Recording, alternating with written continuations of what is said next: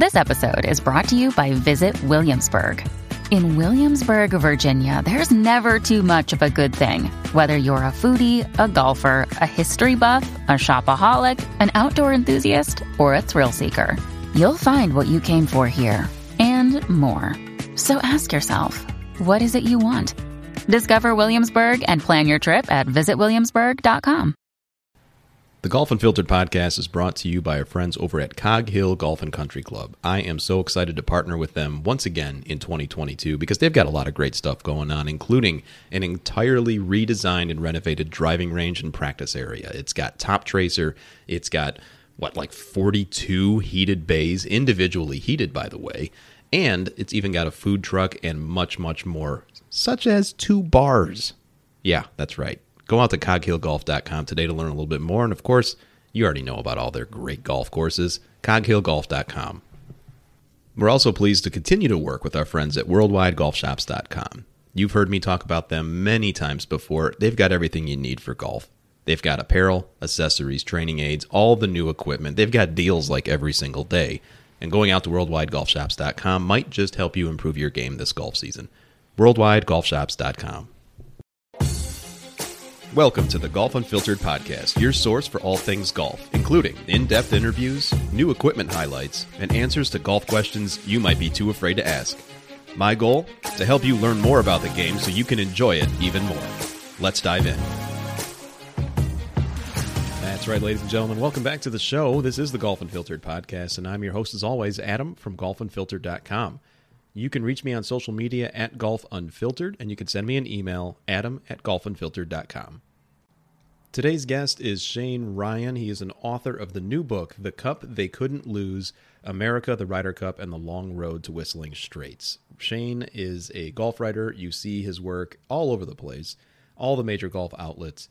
He's also the author of Slaying the Tiger seven years ago, a book that took the golf world by storm. We touch on that a little bit in our conversation today, but the majority of our talk is about the cup they couldn't lose. This detailed account that Shane goes into just a, a great amount of research and information that he shares in this book regarding the uh, the 2021 Ryder Cup that was delayed, of course, because of the pandemic, and all of the personalities and and additional news bites that occurred during this time that we all have just recently lived through. And Shane does a great job of not only telling the story of the history of the Ryder Cup, but also the different personalities and the goings on that happen around this 2021 event that uh, is sure to shape all the future events uh, moving forward. And so I hope you sit back and relax and enjoy this conversation with author Shane Ryan. Welcome back, everyone, to the show. As I mentioned in the introduction, so excited to bring back Shane Ryan, author of a brand new book that we're going to talk all about today The Cup They Couldn't Lose. We're going to talk all about this fantastic new book, Shane, that you have put out uh, just recently. Shane, first and foremost, how are things going with you? Things are great, Adam. Yeah. Um, the book is done. Uh, it's been really fun doing all these interviews and telling people about it and, you know, seeing people's reactions has been really cool you and I talked initially with your first book, Slaying the Tiger, which was absolutely just took the world by the golf world by storm, maybe even the entire world. Shane, you never know, and yeah. it uh, it just it opened a lot of doors in a lot of people's eyes, especially the casual golf fan who might not have known a lot about these personas in the game. Uh, accolades came from all different part, uh, parts of the world for that book, and I imagine that you're still very proud of that uh, offering to the golf world. Yeah, it's funny to think about. It seven years ago uh, I don't know why I just thought of this, but I was reading, I think it was like some kind of podcast where they talked about how your cells change to the point that every seven years you're an entirely new person. Like every little from your skin to your organs, every cell is no longer the same after seven years. So I'm a completely different human being apparently than when when that book came out. Uh, but no, I am still proud of it. Uh, yeah, there's there's parts. It's funny. Like sometimes I'll be writing something and I'll go like I know I know there's something about Jason Day that I want here, and I can't remember exactly. I'll just go to the book and there'll, be something there. Uh, so no, yeah, that was really satisfying, and um, you know, it's a lot of work. Obviously, a book. Apparently, it takes me seven years to work up ahead of steam to to do another one. This one took some time. I remember you saying it. What maybe two years straight of, uh, and that's a abbreviated timeline too, wasn't it? Yeah, so yeah, I think in 2019 in the summer, I signed the deal. You know, we're going to write this book about the Ryder Cup. Obviously, we thought it would be in 2020 at that point. Um, mm. Something happened. I can't remember, but something happened. And little thing. So feels like it might have been big. I can't remember, but uh, yeah. So no, then the pandemic delayed it for a year, um, which you know it was. It gave me another year to research, just in terms of my own personal process. Uh, so, but yeah, then we did 2021 and the crazy thing about this book was I had to write it in a month after the Ryder Cup was over, right. and that was that was quite a trial. Uh, that was really something, but I think it was good in a weird way. It wasn't like it was very stressful, but in terms of the written, the quality of the book and the final product I put out, I think it was. Uh, yeah, I was just like it forced you to get all your research and just get it on paper, and then you know work like crazy. There was no time to think, and so what a crazy process. I was listening to an interview you did with um, with Brendan and Andy over at the Shotgun Start, and you had mentioned that at one point you would just go into, I think you rented out an office, if I remember correctly, and yeah. you tried to get six thousand words out at the start. You wanted to kind of like do the whole shotgun, pun intended, at, at up front. Uh, was mm-hmm. that process working at the time? Did you have to amend it a little bit? There's not really much of an option, you know. When you uh, when you go, okay, they want. I forget what they wanted from the book. It was I think 75 to 90,000 words was what they was like sort of like this is in your contract this is how many words this book should be. Mm-hmm. So when you did the math it was like well I got 30 days 90,000 words. Yeah, like oh, at least 3,000 a day. Um but no, you know, the book ended up being even longer, which is the story of my life. Everything I write is longer than anyone asked for.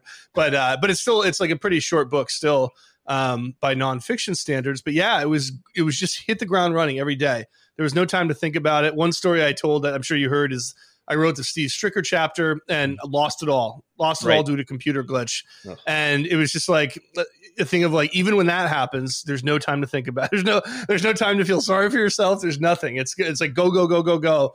Um, and the book weirdly it like takes shape. I I guess yeah, maybe I'm someone who benefits from like having a deadline and having a little pressure on. Mm-hmm. Um, you know, I think if you gave me four months, I probably wouldn't work for a month, and I and it would be I'd put myself in the same situation, you know. So yeah, it was. Uh, looking back on it, it's like you feel really proud of it that you did mm. it. At the time, you're like, I can't wait till this month is over. I wish I could fast forward time. Yeah, I could only imagine. And the book, of course, we're, yeah. we're talking about is The Cup They Couldn't Lose America, the Ryder Cup, and the Long Road to Whistling Straits. And uh, as I mentioned before we got going here, I'm still working my way through it. I just love your writing style because uh, when I read what you write, as well as others um, of your ilk, and uh, it's almost like going through memory lane a little bit. I remember yeah. hearing about all these stories. I remember, you know, obviously anyone who follows golf uh, for more than five minutes remembers, you know, the Tiger car crash. You remember all the stuff with Patrick Reed and and so on and so forth. But some of the things I wasn't as well versed in was the history of the Ryder Cup which yeah. you do a really yeah. good job up front to kind of set that primer. How how much fun was it for you to kind of go digging into the annals of uh, Ryder Cup lore? Yeah, it was great. You know, it was great. It was something that even when I started this process, I thought I knew a lot about the Ryder Cup, but what I actually knew could fit in a thimble. And and you know, you get deep into it because it's like you know you have this idea of like Europe has dominated for a very long time. They've they've been winning for forty years. Why? Right? I mean, like a simple question like why or what happens? What happened to let them dominate? And so going back to that, just as a for instance, like learning about Tony Jacklin, learning about the system they put in place, learning about how the Ryder Cup was almost dead mm-hmm. uh, in the late 70s because it wasn't competitive and nobody would sponsor the European team. You know, stuff like that was, pardon me, it was just uh, completely mind blowing to me. And luckily, it's an era where the people are still alive. Mm-hmm. Everything changed in the early 1980s. And so Tony Jacklin's you know an old man now. And there's a lot of people who are old men. Shouldn't say everybody. You know, it would have been great to talk to Seve Ballesteros, people sure. like that. But um, but yeah, like there is still a living history there. Where if it had been 10 years older, it might, you know, that might not be the case. And so I felt like I was kind of getting in sort of at the right time to to learn and to talk to people. and there's so much more to do you know this is just but yeah learning learning that history i think was the most rewarding part because i didn't know about it and i think a lot of people don't even even people you would say oh these people are big Ryder Cup fans right. even they some of them are you tell them and they go oh that's really interesting yeah i mean well even the four meetings that you illustrate in the beginning of the book you know the yeah. four critical meetings i think you called it and how seve was basically like okay i help you to, to yeah. Tony Jacklin. I mean, I just uh, I was sitting back and I had to laugh, and my wife was looking at me like, "You're reading a, a, a book about golf. Why are you laughing?" I'm like, "This is just such it's such a little anecdote that you would have never known, and it's the type of stories that you want to hear." Uh, and thank you for bringing it to the golf world itself. And you had mentioned about how the the Ryder Cup almost literally died. It, it was just they were losing sponsors. Uh, learning all of that, did that give you a better appreciation, perhaps, of the Ryder Cup that we have today? Yeah, definitely. I mean, so uh, going way back really quickly, and this is something you haven't got to in the book yet. It's only mentioned briefly, but uh, the Ryder Cup has been on death's door a few times. Mm. Uh, one of them was will be no surprise to people was after World War II. Mm. It hmm. didn't happen during World War II. So 1937 was the last Ryder Cup before the war. 1947 comes, and you know Great Britain, the UK is completely ravaged. You know, it's been hit by German bombs for four years. They've lost all their people. They're at war. Nobody's thinking, oh, hey, let's send 12 golfers over to the United States to have a Ryder Cup. Right. It's not in the priority list. And they didn't have the money to do it because, again, you know, they took a huge beating there. Um, this guy, this guy named Robert Hudson in Portland, Oregon, who was never a golfer until a doctor told him, "Hey, you know, you're you're not healthy. You should pick up something like golf." Picked it up. He's this rich, rich grocery store owner, basically gets obsessed with the game, becomes over obsessed with it, right? Brings the US Open to Portland, has a ton of influence, uses it all to bear. 1947 comes along and he gets it in his head. I want to bring the Ryder Cup back. And I don't think mm. anybody was thinking about the Ryder Cup then. So not only did he say that, but when UK and Great Britain came back and said, you know, we have no money, he paid for everything. He paid for all 12 guys to take a ship over, met them in New York, threw them a you know big party at the Waldorf Astoria, traveled on them with a train all the way across the country to get to Portland, and they had this Ryder Cup. And you know, the U.S. won twelve to one. The U.S. had mm-hmm. much better players. You know, it, it, was you know, but what it did was kept it going. And then two years later, they did it again, and, and so on and so forth. So then, yeah, fast forward to the part you're talking about, where you get to the late '70s, and this has been you know, Ryder Cup started in 1927. U.S. wins all but one or two times. I mean, it's mm-hmm. complete complete domination. And it's getting to the point where we're entering the sort of what we would consider the modern world where sponsorship is a big deal and you have to make money at these mm-hmm. things. Otherwise, it's going to fall. And this big bank, the Sun Alliance Bank, which had sponsored the European Ryder Cup team, dropped out um, after 1981 because it transitioned to Europe and they still didn't win. They still got killed by the Americans. And mm-hmm. they said, enough is enough. Why are we throwing our money at this thing that nobody cares about? It's not competitive. So the uh, executive secretary of the British PGA was tasked with finding sponsors, basically, uh, and he couldn't do it. He spent a year and a half doing it, and he couldn't do it. And you talked about the four meetings. One of them was when he went up to Perth, Scotland, and mm-hmm. met this guy Raymond Miquel, who ran a whiskey company called Bell's Scotch Whiskey. Who I mean, and we're talking months before the '83 Ryder Cup. Who said, "Okay, yeah, I'll sponsor you. I'll give you 300 300,000 pounds to do this." Which they were like, yeah, okay. Nobody right. else offered us a penny. Yeah, we'll certainly take your 300,000 pounds. But that was kind of like out of nowhere. There was no reason to expect it. Um, they went to the PGA of America in the US and said, this guy wants to do it, but he wants his sponsorship. He wants his name up in Florida, even, you know, at right. your event. Right. And they couldn't say no because the alternative was not to have a Ryder Cup. Mm-hmm. So they did it, you know, and then in this thing, but along with this, it's it's only a two year deal, right? You only sponsor two Ryder Cups, and then you're back in the mess that you were in before, unless you turn it around quickly and it becomes competitive. Mm-hmm. And so they go to this guy Tony Jacklin, who's this you know was a great player, but he was you know now in his forties. He was somebody who was disgruntled with the Ryder Cup because he'd been left off a team. Mm-hmm. He was not happy, and they out of they, they, had this long debate: should the Ryder Cup captain be like a lifetime achievement award, or should it go to someone younger who maybe can do something? And it was a really tense and long debate. Three, four months before the Ryder Cup, they go to Jacklin and he accepts the job with all these demands that they say yes to. Mm-hmm. And again, he's got to turn it around overnight. And I think one of the great sports stories of all time, and certainly one of the great golf stories, is that he does it almost mm-hmm. immediately. He transforms right. things. They win, you know, they almost win in Florida in 83 when they go. Um, then they come to the Belfry in 85 and they win. And then momentum comes, history comes, and all of a sudden Europe is the better team for 30 years about. So it's really cool. Yeah, it, and it's been just that dominance that a lot of people, at least our age, because I think we're similar in age, uh, remember yeah. from the European side. And you know, it's so interesting for the casual fan who watches this spectacle every couple years and there's like, well, that's America has Tiger Woods, America has Phil Mickelson, America has all these these great singles players, but they keep losing. So when you were going through your research and, and speaking with others, I mean, why what did the Europeans do so differently as a group? Were these uh, this group of of uh, Euro stars that we don't necessarily know here stateside played so well, while the individuals who we do know so well on the American side did not no. in this context.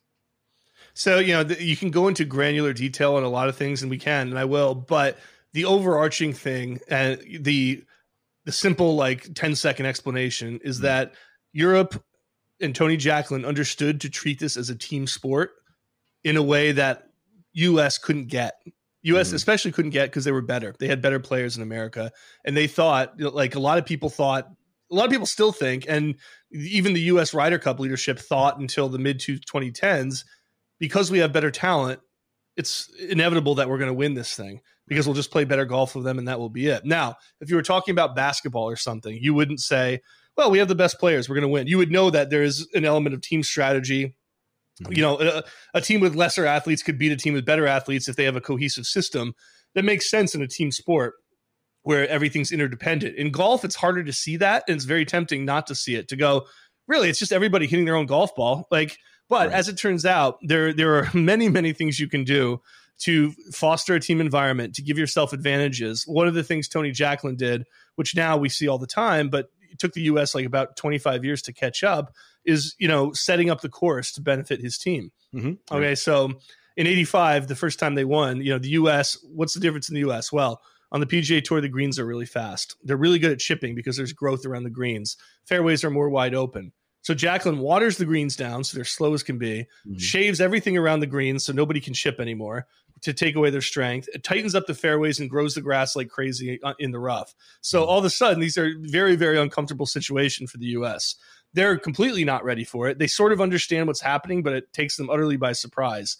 Um, other things like okay, so Jacklin's big complaint as a player was that they were basically second class citizens. They weren't traveling in style. They didn't have good clothes. Mm-hmm. They didn't feel like a team together, right? And so he made sure to take care of all of that. They had the best facilities. Their wives and caddies could come with them, things like that. Captain's picks. He he uh, ahead of time was very smart about. He wanted as many as possible captain's picks, and mm-hmm. he was ahead of his time in that.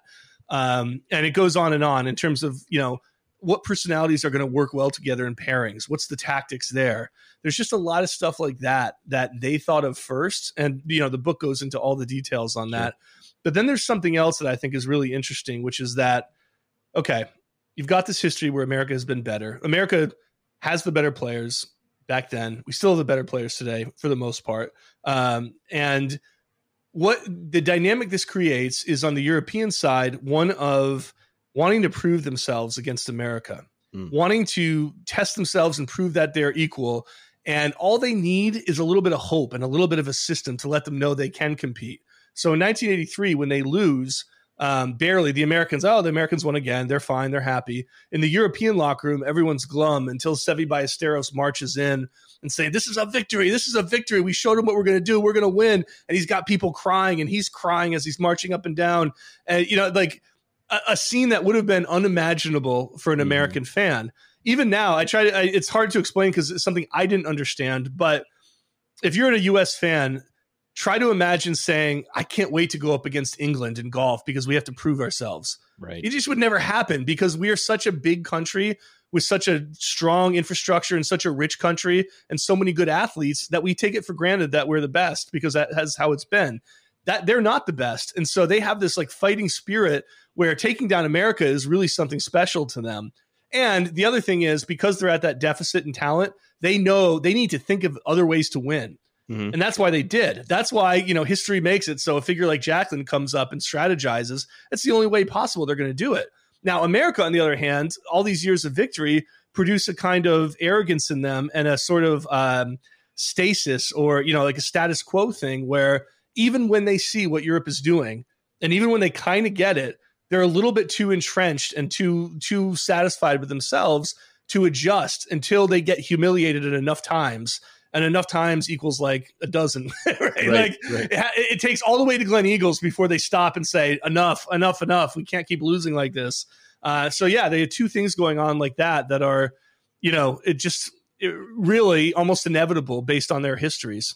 Yeah, it's a, it's fascinating to watch, and that's a great rundown, and and I can't wait to get to those uh, p- parts in the book.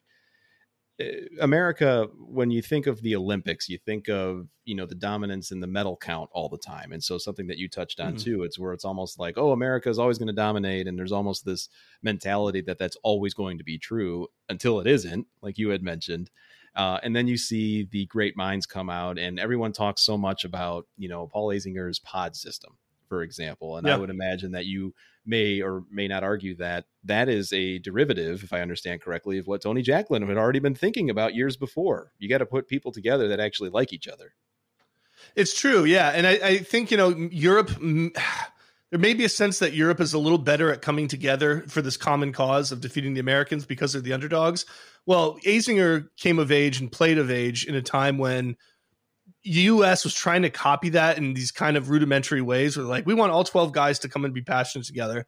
Azinger realized it's not going to happen. I mean, these are like essentially selfish people. We both know professional golfers. This is a selfish Sure. sport you know and so it, it- particularly you know you're looking at conservative americans coming and playing it for the most part Mhm. they're not going to be like this thing where you know it's not going to happen but what azinger thought is like okay if 12 is too many what about four and he got this from watching a navy seals documentary you Mm. know like the seals break into these little small teams and they Mhm.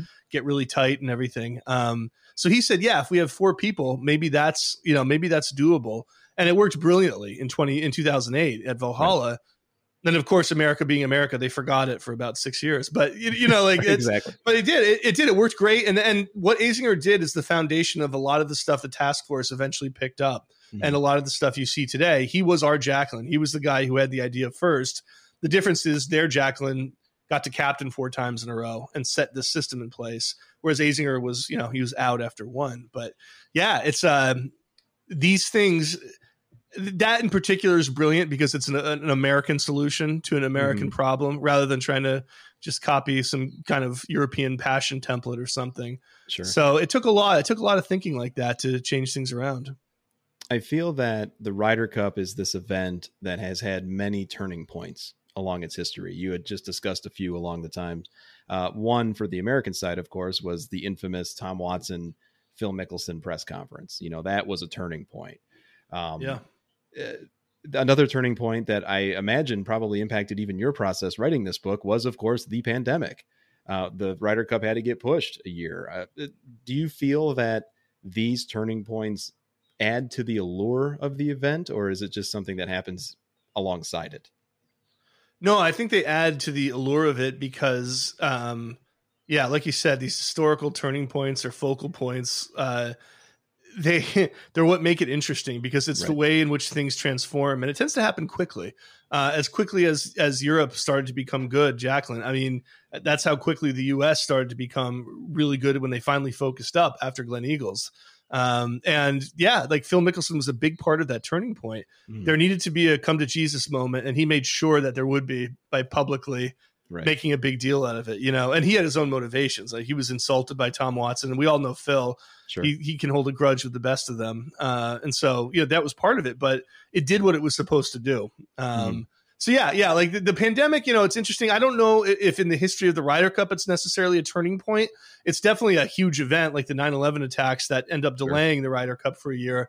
But um, what you can look at, you can look at it very much as an adaptation point where both captains had the opportunity to add captains picks, and I, I just think this is very interesting that historically, when you look at the data, captains picks perform better than the guys who qualify at the bottom of the qualification list. So the, you know that's just the numbers. That's what they tell us, and that means obviously more captains picks are better, right? I mean, it's like very very simple. And so when the pandemic came, Stricker had the opportunity to increase to six captains picks. Mhm. He took it because he was listening to his numbers guys. And then when they said, "Oh, okay, well, it's not going to be held in 2020, it's 2021. You can go back if you want," he Hmm. said, "No, thank you. We'll stick with six. And by the way, they're sticking with six in the President's Cup and the Ryder Cup. It's six from now on. That's a permanent change they've made. Hmm. Well, Padraig Harrington in Europe, he actually had gone down from four in Paris to three. his logic was that captain's picks feel too much pressure because they're compelled to perform, hmm. which you know nothing backs up, no numbers back up. He didn't increase from three when the pandemic hit, you know. So yeah, it right. just shows you like a, a, a, something like COVID nineteen forces you to adapt, but it presents these weird little opportunities within it. And Stricker and his guys and the American system seized on those, and and Europe happened to kind of flounder away. Uh, so.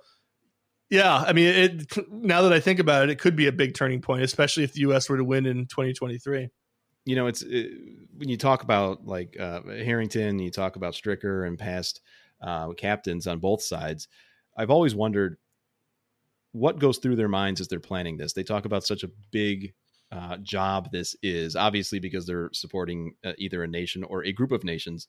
Uh, but there's mm-hmm. so much that goes into managing the personalities, managing, uh, you know, like the pod system that we talked about, uh, such things as how many captains picks, uh, what are some of the elements that you learned in writing this that perhaps the casual golf fan wouldn't know that the captains actually have purview over? Yeah, I, I, I compare it to being a CEO where you have responsibility over everything. You may not handle everything directly, but everything eventually comes to you, and you do have to like. It's a two year job at this point. So yeah, it. it I'll, I'll say this: like a big thing I learned is that on both sides, you benefit from a system being in place that you can mm. learn from.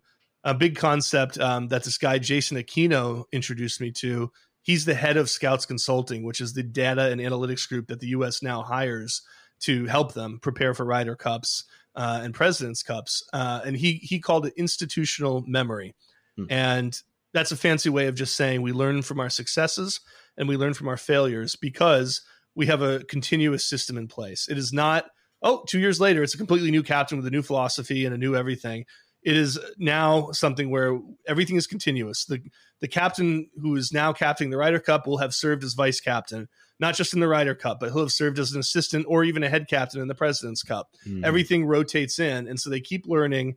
And so what that means is that you're not struck with uncertainty when some situation comes up because in all likelihood you've got an example from the past and mm-hmm. you can learn how to you know either treat it the same way or do something differently because it didn't work when you have captains diverge from that well for the longest time the us didn't have that and that's what mm-hmm. handicapped them europe has had it for a long time they've had captains diverge from it nick faldo is a famous example he was a mm-hmm. disaster of a captain mm-hmm. uh, because he had a great system but he was too arrogant to follow it he had his own ideas Padraig Harrington is not arrogant. He's a very nice guy, and the players loved him. However, he's very much an independent thinker, and in certain cases, like the captain's picks or you know some stuff we saw with the balls where, where Fitzpatrick couldn't play with his partner and certain things the preparation wasn't there because he had different ideas than had been proven successful mm. where Steve Stricker was you know he's a smart guy and he's got incredible attention to detail but he followed the system and mm-hmm. the system the US system they've implemented is very good and it's been successful uh, so to answer your question, what kind of things do they do? I mean, everything from like the big stuff like course setup, making right. captain's picks, constantly being in communication with your team because golfers like to know what they're going to do. They don't like surprises. They don't like to be told what their pairing is a day before, stuff like that, to picking out the uniforms, making sure that if it rains, you know, you've got clothes that, you know, we've seen that in the past, like things like that. Uh, it, it just goes down to like, how do I, you know, keep the families happy? Where are the wives going to be? What are the caddies going to do? Mm-hmm. Endless. There's just endless stuff, even like, you know, food and transport. It just goes down to the most fundamental details that you have to plan for. Um, but you've got a team around you to help you too yeah it's it's a massive job that uh, a lot of people probably don't even understand and it's it's yeah. one of those things where we continue to learn more and more about the different intricacies of a, a, a new captain while staying true to the system if they choose to do so as you uh, just illustrated so as we talk more and we're getting up here uh, close to the clock and once again uh, listeners are talking to shane ryan he's the author of a new book the cup they couldn't lose america the ryder cup and the long road to whistling straits you spoke to so many different people, not just the golfers, to write this book. You spoke to families. You went and visited families. What is what was the reception that you received? Were they excited to tell you the stories that helped, you know, shape their experience at the Ryder Cup? Yeah, for the most part, everybody was. Um, you know, it was. It's it's like anything. You sometimes struggle to get people. There are people that wouldn't talk to me for whatever reason, uh, just you know because maybe they didn't understand it or whatever. Somebody like Sam Torrance, I would have mm. loved to have spoken with. But yeah, like you said, I mean, I tried to learn everything I could about Stricker. I went and visited his family in his hometown, people he knew. I kind of did, you know, the comprehensive Stricker story as much as I could. Um, and it was great. Yeah, for the most part, people were really receptive to this, and uh, think they knew, you know, it's it's not like a you know negative story really. Well i sure. guess with us loss it, it might have been but uh, but but no i mean it was you know very clear early on that they had a good thing going. And so you know it was like this um uh, people were excited. You know it's funny going into wisconsin and like lutheran wisconsin you know it's like the people there are very different uh, than you might if you grew up like in new york or mm-hmm. whatever. So you know you're talking to them and they're very you know stoic very unbelievably nice people. But not you know you, you have to work to get something out yeah, of them. yeah, uh, but but that tells you a lot too right away. I mean like steve stricker is somebody who just hates talking. He doesn't like mm-hmm. to talk. Hates public speaking. I mean that's a funny thing about him.